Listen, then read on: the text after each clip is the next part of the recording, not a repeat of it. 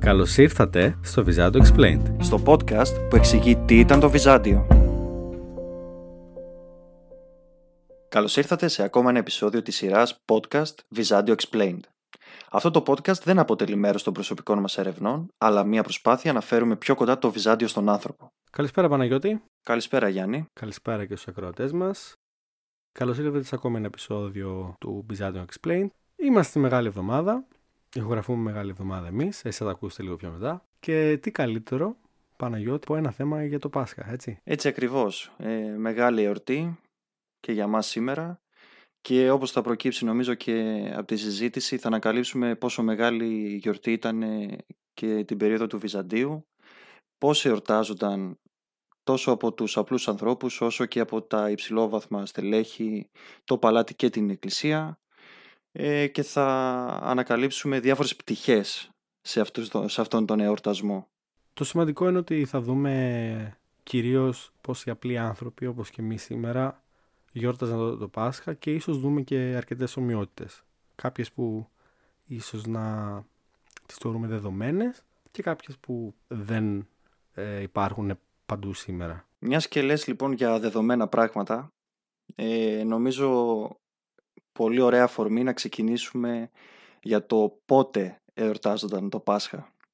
Γιατί σήμερα το θεωρούμε λίγο καθιερωμένο ως κινητή εορτή και κινητή εννοώ ότι κάθε χρονιά δεν είναι η ίδια μέρα, η ίδια ημερομηνία. Αλλά ας γυρίσουμε λίγο μερικούς αιώνες πίσω να δούμε πότε και πώς εορτάζονταν το Πάσχα. Βεβαίως, λίγο πολύ σήμερα ξέρουμε το Πάσχα είναι την Άνοιξη. Σίγουρα μετά τα τέλη Μαρτίου. Άλλωστε δεν λείπει ο Μάρτιος της 40, οπότε κάπου εκεί, Απρίλιο-Μάιο, σίγουρα θα έχουμε Πάσχα. Ωστόσο αυτό δεν ίσχυε και στο Βυζάντιο. Στο πολύ πρώιμο Βυζάντιο, ξέρουμε ότι οι πρωτοχριστιανοί γιόρταζαν το Πάσχα τους άλλοτε το Μάρτιο, γενικά κάποια στιγμή την Άνοιξη, όμως το γιόρταζαν και το χειμώνα, το γιόρταζαν σε διάφορες περιόδους. Δεν είχαν μία σταθερή ημερομηνία και πολλές φορές επηρεάζονταν η ημερομηνία αυτή και από γιορτές άλλων θρησκειών της ίδιας περιοχής όπως των Ιουδαίων. Ωστόσο, ο Μέγας Κωνσταντίνος στην πρώτη Οικουμενική Σύνοδο, στην Νίκαια, καθιέρωσε ότι το Πάσχα θα γιορτάζεται την πρώτη Κυριακή μετά την Πανσέλινο της Εαρινής Ησημερίας, ώστε να αποφεύγει έτσι και να μην συμπίπτει με άλλες γιορτές. Φυσικά, αυτό δεν έχει σταθερή ημερομηνία. Οπότε όποτε είναι αυτή η πρώτη Κυριακή μετά την Πανσέλινο της Εαρινής Ησημερίας, τότε θα γιορτάζεται η Ανάσταση. Με βάση αυτή την ημερομηνία καθιερώνεται η 40η, καθιερώνεται η νηστεία, όλες οι άλλες γιορτές. Για παράδειγμα η γιορτή του Αγίου Γεωργίου ξέρουμε ότι αν πέφτει μέσα στη 40η μεταφέρεται για μετά το Πάσχα. Έτσι, πολλά πράγματα επηρεάζονται από αυτό και αυτό είναι κάτι που κάνουμε μέχρι σήμερα.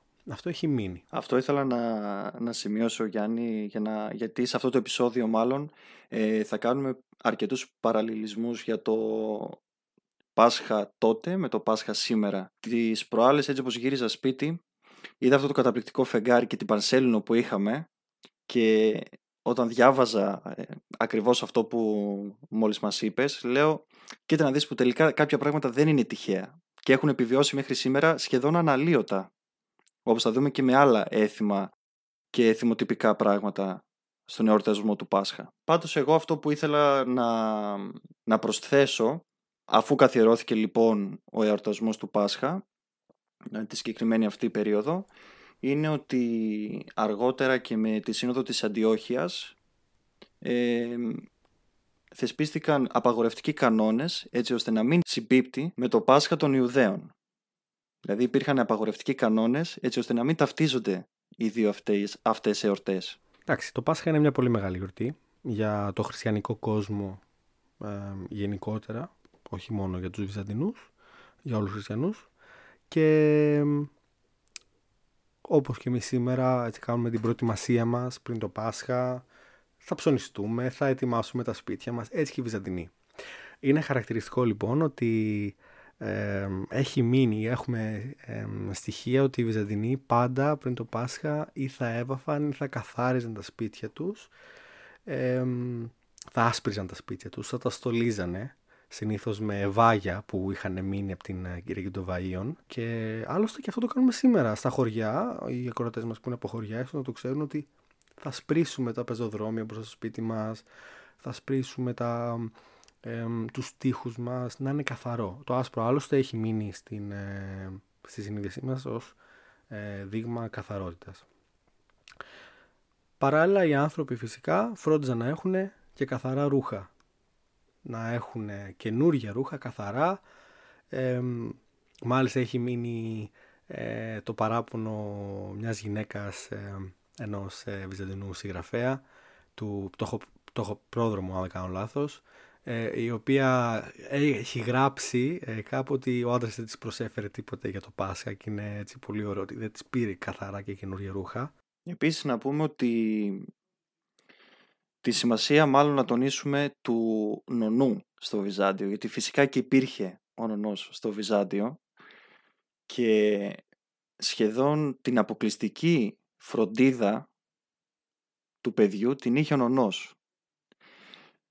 Όλη λοιπόν την περίοδο της Σαρακοστής φρόντιζε έτσι ώστε το βαφτιστήρι να έχει καθαρά και καινούρια ρούχα και να προετοιμάσει ουσιαστικά ό,τι χρειαζόταν έτσι ώστε να υποδεχτούν το Πάσχα. Mm-hmm. Έτσι. Και μιας και είπα λοιπόν το Πάσχα, να το πιάσουμε λίγο τιμολογικά. Βεβαίως. Γιατί και αυτό έχει σημασία, και η λέξη Πάσχα και η λέξη λαμπρή. Μάλιστα η λαμπρή σημαίνει και το ρήμα λαμπρεύω, ότι καταλύω την νηστεία. Και αντίστοιχα το Πάσχα ουσιαστικά γιορτάζουμε τη λήξη της νηστείας. Και όπως και σήμερα εορτάζεται τόσο πλούσια και με μεγάλα τραπέζια και γεύματα, έτσι και στο Βυζάντιο υπήρχαν μεγάλα γεύματα έτσι ώστε να εορταστεί αυτή η περίοδος νηστείας που είχε πολύ μεγάλη σημασία. Όπως και τότε έτσι και σήμερα είχε μεγάλη σημασία η νηστεία με όλους τους περιορισμούς και το νόημα που αυτή είχε.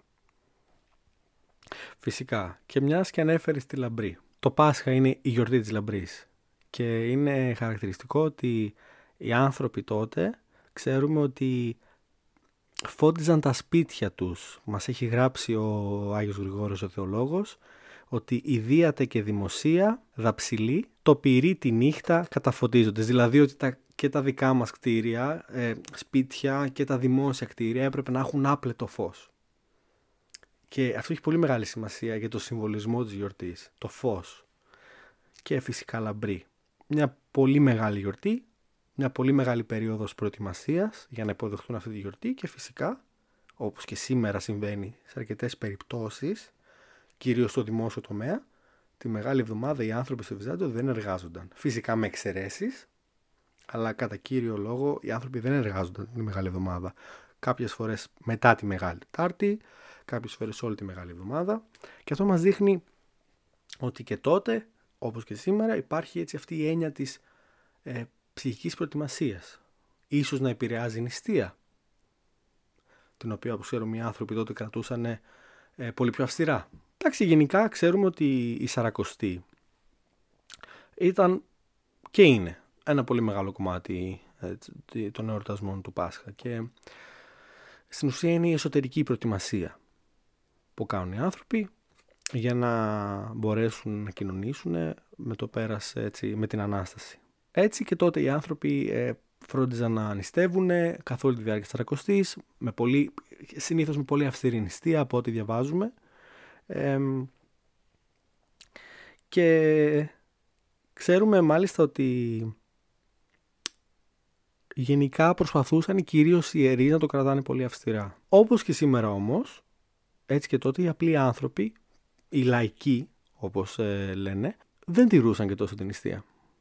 Είναι χαρακτηριστικό σε μια επιστολή του Νικόλου Μεσαρίτη. Ο Νικόλος Μεσαρίτης ήταν ένας υψηλόβαθμος κληρικός, ο οποίος σε μια επιστολή του κατά τη διάρκεια του ταξιδιού του προς την Νίκαια, δύο οδηγοί που είχε, όχι αυτοκινήτου, είχε μουλάρια και τον οδηγούσαν, οι δύο οδηγοί που είχε, γράφει χαρακτηριστικά ότι σε αυτή την επιστολή γράφει ότι το πρωί, λέει, με το που ξυπνούσαν πίναν κρασί και τρώγαν κρέας.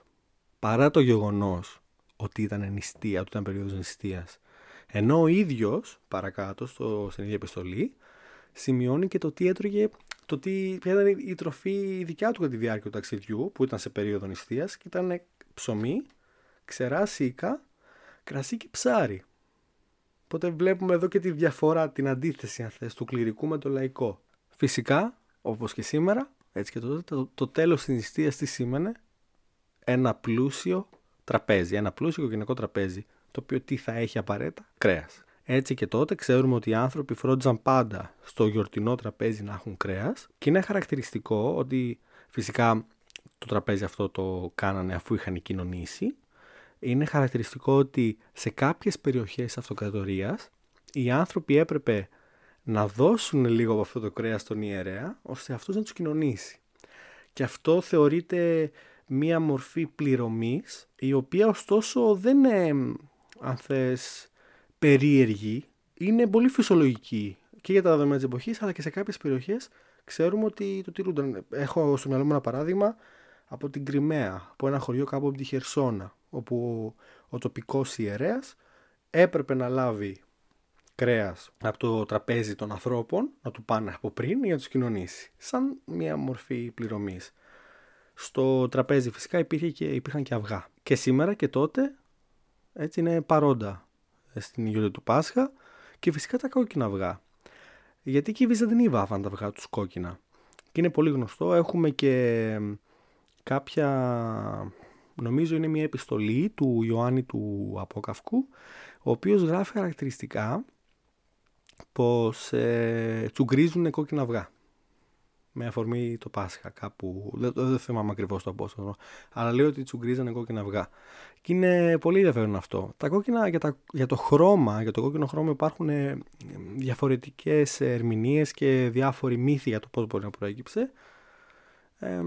Ο Κοραής αναφέρει, και αυτή θεωρείται η επικρατέστερη, έτσι, θεωρία, ότι ο Κοραής αναφέρει πως το χρώμα των αυγών ήταν, όπως και είναι σήμερα κόκκινο, ως ανάμνηση των Ιουδαίων, οι οποίοι έβαψαν τις εισόδους των σπιτιών τους με κόκκινο χρώμα στην Αίγυπτο. Το χρώμα αυτό φυσικά ήταν αίμα από πρόβατα, από τις 7 πληγές του Φαραώ. Κοίτα, από ό,τι βλέπουμε και διαβάζουμε, αυτός ο εορτασμός είχε τόσο μεγάλη ψυχική και προσωπική προετοιμασία, και αυτή αποτυπώνεται, ας πούμε, και με το τέλος της νηστείας. Αποτυπώνεται στο τραπέζι και στο τι τρώγανε και πόση σημασία δίνανε στην προετοιμασία αυτού του γεύματος. Πάντως θα ήθελα να ξεκαθαρίσουμε ότι παρόλο που υπήρχε η αργία, όπως είπαμε, και ότι πολλοί θεσμοί δεν λειτουργούσαν τη Μεγάλη Εβδομάδα, υπήρχε ζωή, και μάλιστα υπήρχε η αφορμή για εορτασμούς. Στην Κωνσταντινούπολη, αλλά και σε όλες τις άλλες πόλεις, είτε μικρές είτε μεγάλες, υπήρχαν και οργανώνονταν πολλές διαφορετικές γιορτές, πανηγύρια, θεατρικές παραστάσεις, στις μεγαλύτερες πόλεις υποδρομίες, και ήταν τόσο μεγάλη προσέλευση των ανθρώπων σε αυτά τα θεάματα και τις τελετές, που η Εκκλησία με κανόνες, και αυτό το διαβάζουμε από τα εκκλησιαστικά κείμενα, απαγόρευσε την διεξαγωγή και οργάνωση αυτών των εορτασμών και των τελετών την Μεγάλη Εβδομάδα, προκειμένου να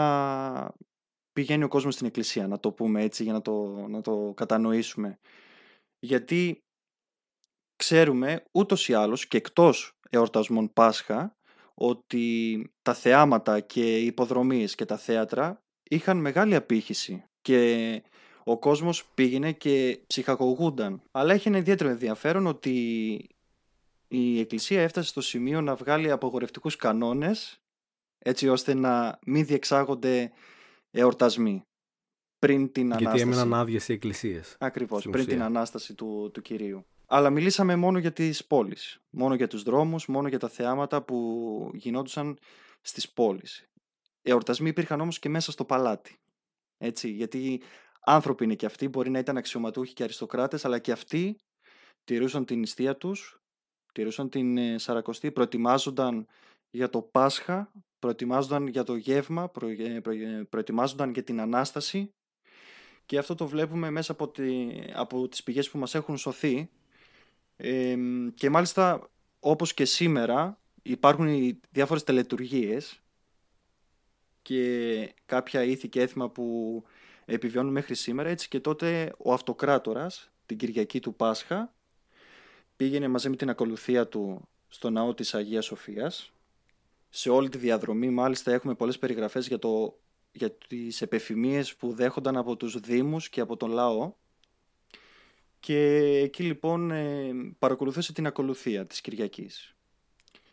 Και φυσικά δεν τελείωνε εκεί, γιατί μετά την Κυριακή του Πάσχα, τις επόμενες μέρες, υπήρχαν διάφορα γεύματα, διάφορα τραπέζια στο παλάτι. Μάλιστα οι πηγές αναφέρουν ότι γινόντουσαν στην αίθουσα του Χρυσοτρίκλινου. Mm-hmm. Στην οποία αίθουσα τα γεύματα αυτά τα προσέφερε ο αυτοκράτορας αρχικά στην ανώτατη στρατιωτική και πολιτική ηγεσία και στους ξένους πρεσβευτές που είχαν παρευρεθεί στην πόλη μαζί με τους ακολούθους τους, οι οποίοι μάλιστα βλέπουν μέσα τις πηγές ότι φορούσαν και τις εθνικές τους ενδυμασίες, δηλαδή και αυτοί φρόντιζαν για τα ρούχα που φορούσαν, και πέρα δηλαδή από το επίσημο γεύμα συμμετείχαν και αυτοί με κάποιο τρόπο στο Πάσχα.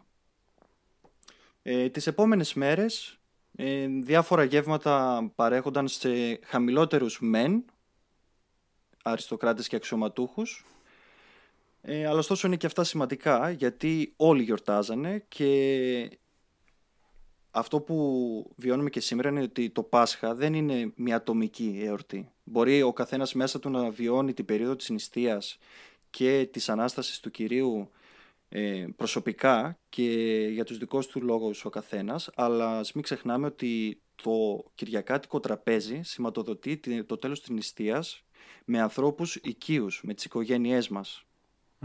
Έτσι λοιπόν και στο παλάτι αντίστοιχα εορτάζονταν με γεύματα με τους αξιωματούχους, με στρατιωτικούς, με πολιτική ηγεσία, και αυτό που έχει ιδιαίτερο ενδιαφέρον είναι ότι την πέμπτη μέρα μετά το Πάσχα γεύμα προσέφερε ο αυτοκράτορας και στην εκκλησιαστική ιεραρχία, στον πατριάρχη, στους μητροπολίτες και σε άλλους ηγούμενους μοναστηριών.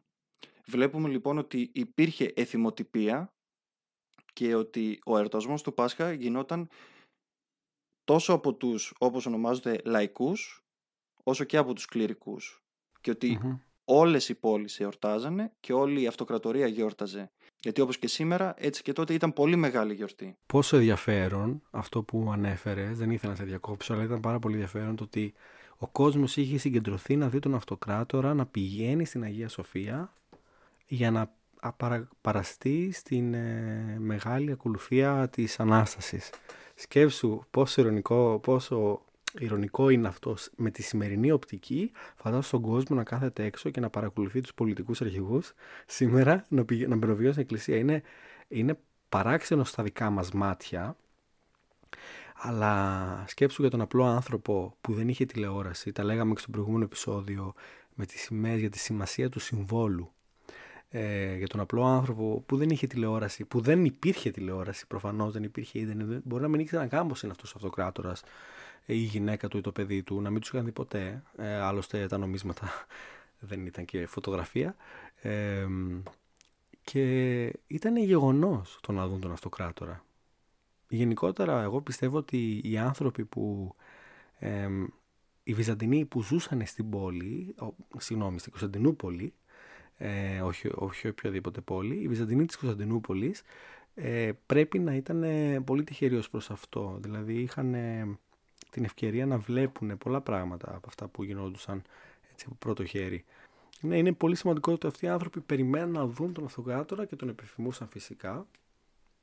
Και ο Πορφυρογέννητος μας γράφει πολλά για το πώς απευθύνονταν ο κόσμος στον αυτοκράτορα σε διάφορες τελετές. Είναι καλό δηλαδή να δούμε κάποιες φορές πώς οι άνθρωποι απευθύνονται στον αυτοκράτορα. Ήταν κοινωνικό γεγονός το να δεις τον αυτοκράτορα. Ίσως ήταν one in a lifetime να δει κάποιος έναν αυτοκράτορα. Εγώ συνειδητοποιώ ότι τέτοιοι εορτασμοί, το Πάσχα, τα Χριστούγεννα, δίνουν σε εμάς σήμερα την ευκαιρία να γνωρίσουμε λίγο καλύτερα και το παρελθόν μας, αλλά και μέσα από τις πηγές και τον τρόπο που εορτάζονταν να καταλάβουμε λίγο καλύτερα και τον απλό άνθρωπο και το πώς λειτουργούσε η κοινωνία και να έχουμε μία εικόνα περίπου για το πώς ήτανε. Όχι μόνο το Πάσχα δηλαδή, αλλά όλο αυτό που ονομάζουμε σήμερα Βυζάντιο και από ό,τι φαίνεται πόσο κοντά, τουλάχιστον στους εορτασμούς, είναι σε σχέση με το σήμερα. Αυτός είναι και ο στόχος άλλωστε του επεισοδίου, να εμείς οι ίδιοι να αναλογιστούμε και να δούμε τι κοινά υπήρχαν, αν υπήρχαν, και κάποια έθιμα αν έχουν επιβιώσει μέχρι σήμερα, είτε το ξέρουμε είτε όχι, και να μάθουμε κάτι που ίσως να μην έχουμε συνειδητοποιήσει μέχρι τώρα. Φυσικά, είναι αυτό που λέμε σε πολλά επεισόδια, ότι εμείς που, έτσι, αν θες, γεωγραφικά μας έτυχε να ζούμε σε αυτή την περιοχή, έχουμε κληρονομήσει πάρα πολλά από το Βυζάντιο. Και όχι μόνο στο θρησκευτικό κομμάτι. Βλέπουμε ότι πόσα λαογραφικά στοιχεία μας έχει αφήσει το Βυζάντιο. Το ένδυμα, είδαμε στην αρχή του επεισοδίου, το ένδυμα ότι πρέπει να έχουμε καθαρά ρούχα, ο νονός, όπως είπες εσύ πολύ εύστοχα, πρέπει να ασχοληθεί. Και είναι σήμερα συμβαίνει αυτό. Τα μικρά παιδάκια, τώρα εμάς προφανώς ο νονός μας δεν θα μας πάρει ρούχα, αλλά τα μικρά παιδάκια σήμερα το Πάσχα ο νονός δεν θα το πάει. Παπουτσάκια, ρουχαλάκια, γενικά είναι κάτι που κρατάει από τότε, δεν ξέρουμε γιατί, και είναι πολύ ενδιαφέρον το ότι για μας είναι κάτι δεδομένο. Όλο αυτό, η προετοιμασία του σπιτιού, δεν θα ξεχάσω χαρακτηριστικά, ο πατέρας μου πάντα το Πάσχα, πριν το Πάσχα μάλλον, άσπριζε τα κράσπεδα. Μου έλεγε, έλα να ασπρίσουμε τα κράσπεδα. Είναι πολύ χαρακτηριστικό αυτό, το τι γινόταν και τότε, όχι στα κράσπεδα τους φυσικά, στα σπίτια. Καθάριζαν τα σπίτια. Τα σπρίζανε, τα βάφανε. Εγώ, Γιάννη, θυμάμαι σχετικά με αυτό που λες, ότι επειδή ήμουν από τους τυχερούς και Πάσχα έκανα πάντα στο χωριό, δεν υπάρχει φορά που να θυμάμαι έστω να πάω στο χωριό την περίοδο του Πάσχα και να μην είναι καθαρό. Να μην είναι περιποιημένο. Να μην είναι περιποιημένο από την κεντρική πλατεία μέχρι και το τελευταίο σπίτι. Απλά τότε και μέχρι και να κάνουμε το επεισόδιο ίσως να μην το είχα συνειδητοποιήσει και να το έχω συνδυάσει, ναι. Αλλά δεν θυμάμαι φορά που το χωριό μου ή αντίστοιχα αργότερα που άρχισα να κάνω Πάσχα στην πόλη να μην είναι περιποιημένα, να μην νοιάζει τον άνθρωπο να καθαρίσει, να είναι καθαρός και ο ίδιος αλλά και το σπίτι του και η περιοχή του. Γιατί κακά τα ψέματα, εξελισσόμαστε, ζούμε πλέον σε σύγχρονες πόλεις, αλλά ακόμα και τώρα βλέπουμε τα ίδια έθιμα. Να έχουν εξελιχθεί μεν, αλλά να είναι τα ίδια έθιμα στην βάση τους. Ξέρεις, όταν προετοιμαζόμαστε για αυτό το επεισόδιο, διάβασα κάτι το οποίο δεν ήξερα ότι ίσχυε στο Βυζάντιο, αλλά ήξερα ότι ίσχυε εδώ πέρα, στη σημερινή εποχή μάλλον, για το φιλί της αγάπης. Εγώ προσωπικά δεν το έχω ακούσει στη δικιά μου περιοχή, αλλά ξέρω ότι σε άλλα μέρη της Ελλάδας το φιλί της αγάπης υπάρχει. Γιατί το Πάσχα είναι η μεγαλύτερη γιορτή της Ορθοδοξίας και φυσικά είναι η γιορτή της αγάπης. Και αυτό υπήρχε στο Βυζάντιο. Μας έχει γράψει ο Θεόδωρος ο Πρόδρομος, ο Χριστόφορος ο Μητυλινέος, ότι λέει «κατά το Πάσχα γινόμενων ασπασμών». Το φιλί της αγάπης λοιπόν υπάρχει και τότε. Πόσα πολλά στοιχεία, λαογραφικά στοιχεία, έχουν επιβιώσει μέχρι σήμερα. Και είναι ωραίο και γι' αυτό επιλέξαμε να συγκεντρώσουμε αυτό το υλικό και να τα παρουσιάσουμε σήμερα, έτσι, με τη μορφή διαλόγου όπως κάνουμε πάντα, για να δείξουμε, αν θες, τη σύνδεση που έχουμε, την πολιτισμική σύνδεση που έχουμε με αυτούς τους ανθρώπους. Τα αυγά, το κρέας, η νηστεία, καθαριότητα. Φυσικά δεν ξέρουμε αν στο προεδρικό μέγαρο η Προεδρία Δημοκρατία θα καλέσει τους πολιτικούς αρχηγούς, δεν ξέρουμε αν γίνεται αυτό. Λογικά μπορεί να μην γίνεται. Αλλά πόσα κοινά εμείς οι απλοί άνθρωποι έχουμε με τους απλούς ανθρώπους της τότε εποχής. Πάντως, Γιάννη, και με αφορμή τον ασπασμό που λες, θα ήθελα λίγο να ξεκαθαρίσουμε ότι Πάσχα σημαίνει ακολουθία, σημαίνει παρακολούθηση του θεοδράματος, σημαίνει τελικά την Ανάσταση του Κυρίου. Αλλά εμείς επίτηδες δεν εστιάσαμε στο θεολογικό κομμάτι της ακολουθίας ή το πώς τελούνταν αυτές οι ακολουθίες και εστιάσαμε στο κομμάτι των εθήμων, του ασπασμού, των κόκκινων αυγών, της προετοιμασίας, της νηστείας και πώς τελικά ήταν οι εορτασμοί σε όλη την πόλη, σε όλη την αυτοκρατορία, από όλους τους ανθρώπους και πώς σήμερα συνδεόμαστε με αυτήν την πολιτισμική κληρονομιά και πώς αυτή έχει εξελιχθεί, γιατί αλίμονο αν ήθη και έθιμα και πολιτισμικά χαρακτηριστικά έμεναν στάσιμα μέσα στους αιώνες. Φυσικά. Δεν είπαμε πριν το πιο ωραίο που έχουμε το Πάσχα, που κατά την άποψή μου κάτι από τα πιο ωραία πράγματα που έχουμε το Πάσχα είναι τα τσουρέκια. Στο Βυζάντιο οι άνθρωποι είχαν τσουρέκια μέσα σε πολλά εισαγωγικά, έτσι. Φτιάχνανε, ξέρουμε ότι υπήρχε και κατά το Βυζάντιο η συνήθεια να φτιάχνουν κάτι σαν κουλούρα. Κάτι σαν κουλούρι. Όχι κουλούρι όπως έχουμε σήμερα. Μάλιστα στο οποίο βάζανε τα κόκκινα αυγά. Το βλέπουμε και σήμερα αυτό. Στα ζαχαροπλαστεία βλέπουμε τσουρέκια με αυγά μέσα. Η γνωστή κουλούρα ακριβώς. Πόσα πολλά στοιχεία. Φυσικά πόσα πολλά στοιχεία κοινά με τους απλούς ανθρώπους εκείνης της εποχής. Όπως επίσης και στο τραπέζι του Πάσχα, το αρνί και γενικότερα το κρέας που αλλάζει από περιοχή σε περιοχή ανάλογα με τα χαρακτηριστικά. Οπότε ίσως το Πάσχα να είναι άλλος ένας λόγος για να μην απαξιώνουμε το Βυζάντιο τόσο πολύ και να δώσουμε λίγο περισσότερη σημασία στο να καταλάβουμε πώς ζούσαν αυτοί οι άνθρωποι τότε.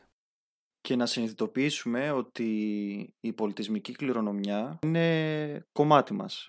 Και εμείς τουλάχιστον εγώ και ο Γιάννης μέσα από αυτό το podcast προσπαθούμε να παρουσιάσουμε τη δικιά μας οπτική σε τέτοια θέματα και όσο περνάει από το χέρι μας να τονίσουμε τέτοια πολιτισμικά χαρακτηριστικά έτσι ώστε να μην τα περνάμε επιφανειακά και απαρατήρητα. Γιατί υπάρχουν. Και υπάρχουν γιατί η ιστορία επέτρεψε σήμερα να μπορούμε να διαβάσουμε εθιμοτυπικά, τελετουργικά και το πώς εορτάζονταν το Πάσχα. Σας ευχαριστούμε πάρα πολύ που ακούσατε και αυτό το επεισόδιο. Θα τα πούμε σύντομα. Σας ευχόμαστε καλό Πάσχα και ένα σύγχρονο σχόλιο, γιατί σε λίγα χρόνια θα τα ακούμε και θα γελάμε, για λίγο ακόμα να προσέχουμε. Και υγεία. Υγεία πρώτα απ' όλα. Έτσι ακριβώς. Ανανεώνουμε το ραντεβού μας πολύ σύντομα.